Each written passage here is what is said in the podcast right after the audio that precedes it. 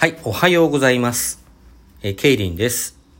えー、2回目の配信になります、えー、皆様いかがお過ごしでしょうか今日はですね、あの、うちの住んでるあたり、関東なんですけども、関東はすごい曇りで、なんか雨が結構降るみたいな予報になってます。なんかね、気温は、あの、30何度とかよりは随分低いみたいなんですけど、何せ蒸すんでちょっときついですね。私はあの、北海道出身なので、蒸し暑いのとか苦手なんです。暑いだけでも苦手ですけど、こう、湿度が高いのが一番答えますね。はい。えーと、というわけで第2回なんですが、あの、早速応援アイテムいただきました。えー、K さんから、えー、元気の棒をいただきました。ありがとうございます。あの、聞きやすいというふうに言ってくださって、えー、大変励みになります。これからもあの、続けていこうと思います。で、あの、今後の配信なんですが、あの、今日ちょっと土曜だけども、配信してるんですけども、あの、土日結構やりづらいのかなという感じはしてます。まあ、他にもちょっと毎日はできないかもしれないけど、まあ、できるだけ、まめにね、あの、毎日に近づくような感じでやっていければなと思っています。でですね、今日もあの、昨日と同じく、第1回と同じくですね、特に何を話そうというふうに考えないで、今、録音を始めてるんですが、そうですね、あの、ちょっとまあ、あゆくまの話もしたいんですけども、あゆくまのことはちょっと、もうちょっとちゃんと、こう、資料を用意してですね、あの、間違いのないようにして、何せ採用しなので、あの、あ、でもね、あの、今度10月から、あの、銀玉ってアニメ、アニメというか漫画原が原作で、ジャンプでやってた漫画が原作のアニメがありますね。その、銀玉の、えー、ポロリ編の、ポロリ編と呼ばれている、こう、クールのですね、あの、寄り抜きが再放送というか放映されるんですけども、そこでですね、あの、エンディングテーマに、あの、歩みくりかまきの曲が使われます。これ、あの、以前もですね、そのポロリ編の、あの、エンディングテーマ、まあ、何曲かあるんですけど、何曲かあるうちの一曲として使われていたことがある、反抗生命、反抗というのはですね、えっと、あの、レジスタンスとか、レジスト、レジストするという方の反抗ですね、の声明は、あの、声の明らかと書いて反抗声明という曲なんですが、あの、バナナ、サラダ、ほうれん草、イエーとかいうすごい、あの、ノリのいい曲なので、これを機会にね、またいろんな人に聞いていただけたらなと思ったりしています。まあさて、あの、詳しい話は、明日もライブ行くんでね、ひょっとしたら、細かい話、詳しい話する前に、あの、熱いオタクがあったりな感じでライブのレポートをするかもしれないんですが、そうですね、あの、まあ、いくつ、いろいろなんか話したいなと思っていることはあって、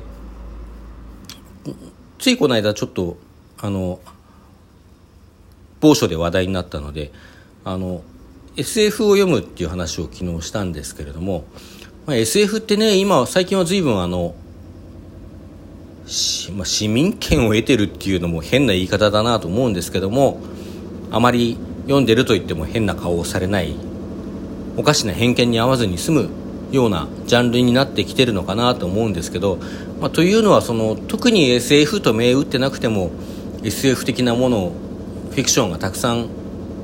溢れている。ラノベはもちろんですけどもラノベもラノベ最近はもうねあのファンタジー異世界ファンタジーしかも異世界転生系と言われているものの方が主流かなと思いますけど、まあ、それでも SF っぽいものもあったりとかあのそれ以外にもですね文学にも例えば和夫石黒の「私を殺さない」違う「私を話さないで」でしたっけ「私を話さないで」あれもまあ広い意味で SF と言っていいようなアイディアを使った作品ですよね。まあ、そういうこともあって最近はあまり変な目で変な目で見られるというかええー、みたいな感じで見られたりあの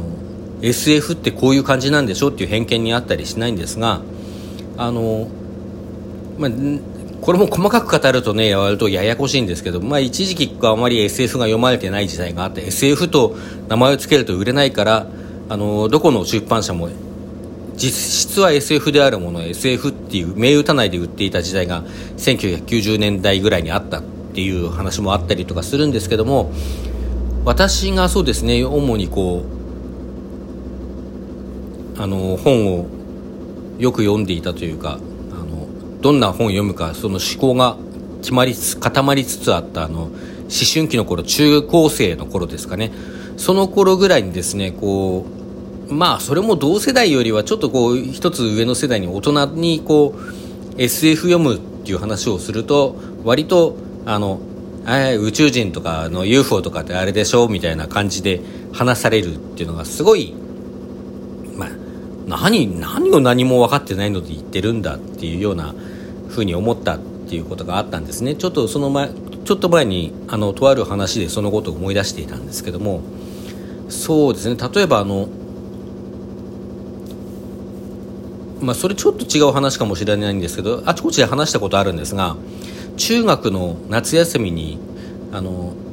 夏休み明けですね。夏休み明けの国語の授業で夏休み中にどんな本を読んだかっていうのをこうなんか一人一人発表していくどんな本を読んだか紹介するっていうような授業の中であったんですね。その時に私があの夏休みにたまたま読んだのはあの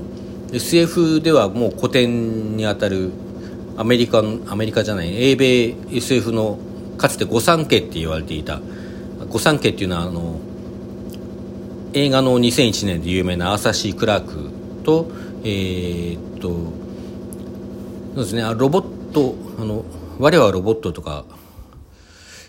SF 読まない方だとどうかなあのちょっと前だとあのトリビアのトリビアの泉っていう番組の冒頭でそのアイザックあのその人の言葉が流れてたんですけどアイザック・アシモフっていう作家とでもう一人があのロバート・ハインラインっていう作家がいるんですね。ロバート・ハインラインは「夏への扉」っていうのが、まあ、代表作。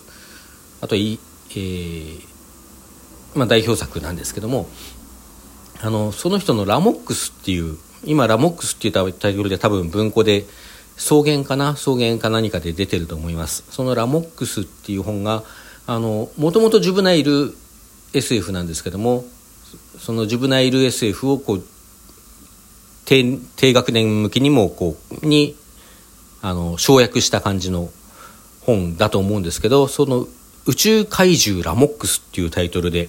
本になっていたものがあるんですね。それを読んであの宇宙怪獣ラモックス読みましたって言ったんですけど、これ内容はですね、その宇宙怪獣って言われる通りなんか怪獣みたいな感じの、あの、変な生き物が宇宙から来た生き物がいて、これはもう獣で、割と言うこと聞くからペットとして家畜として飼ってるんだけどもある事件をきっかけに少年少女あるそのラモックスを飼っていた少年少女があのこれは頭がいいんだ知性体なんだ人間と同じだっていうことをこう主張して裁判になったりするっていうお話なんですけどもこうそんなの見た目でこうけだものだよって決めつけられたりするわけですね。であのそんなような内容の話なんで割とこう深い内容を持ってると思って私は自信を持ってこうあの宇宙怪獣ラモックス読みましたって言ったんですねそしたらこう先生がですね「なんでその本もっと真面目にやんなさい」って言われて「え？要するに宇宙怪獣って言ったからなんかそういう友達にも「あ何ウルトラマンとかそういうやつなんじゃないの?」って言われて「ちげえよ全然ちげえよ」と思ってあのちょっと悔しい思いをしたっていうことがあったんですねでこれはあのある方からも最近指摘されたんですけどももうまさにその本の内容そのものこう偏見があの世の中の偏見があってその深いところまで話の深いところまでラモックスっていう生き物の深いところまでこう目がいかない、本当のことを見てもらえないっていうような状況だったんですよね。で後で自分でも思い返してああれはそういう状況だったなってもうしみじみ思ったりしたんですけども、まあ、ちょっとやっぱり SF がどうのっていう話から話それましたかね、まあ、とにかくその偏見とかですねあのそういうものって嫌だなっていうのはあちこちで感じながら育ってきたんですねただねそれはあの私の中にも多分今でも何かしらが必ずあるのでもう一一つ一つこう見つけてはあこれは偏見だなって思って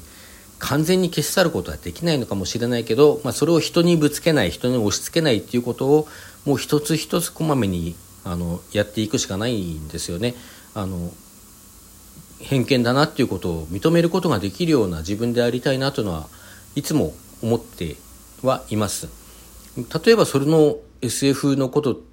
宇宙怪獣ラモックスのこととかであの悔しい思いをしていたあの SF やその怪獣っていう名前とか SF というものにあの、世の中が偏見があるなと思って、それが嫌だなと思っていた当時の思春期の私にも、あの、今振り返るとたくさんの偏見がありました。例えばですね、あの、まあ、時代的にそれはもう流れとしてそうだよなっていうことがあるんですけども、あの、最近、まあ、話題にトピックになることが多いような、あの、同性愛者の方、同性愛っていう、同性愛者の方っていうのも変な言い方なので、同性愛という、うん、あり方、関係、関係のあり方ですかね、関係性のあり方っていうものに、あの、私も偏見がありました。あの、なんか細かく、細かくというか、これまたあの話し出すとすごく長くなって、もうあまり時間もないのであれですけど、あの、いわゆるホモソーシャル、あの男性の男性同士のが、あの、女性をこう排除しつつ、あの、仲良し感を形成するっていうそのあり方ですね。そういうあり方にも、にも染まっていたし、だからそういう形で同性愛に対してもこう偏見があったんですけども、これ私、あの、はっきり覚えてるんですけど、友達からね、あの、えー、マヤミネオのラシャーヌって本、漫画をこう、突然貸されて、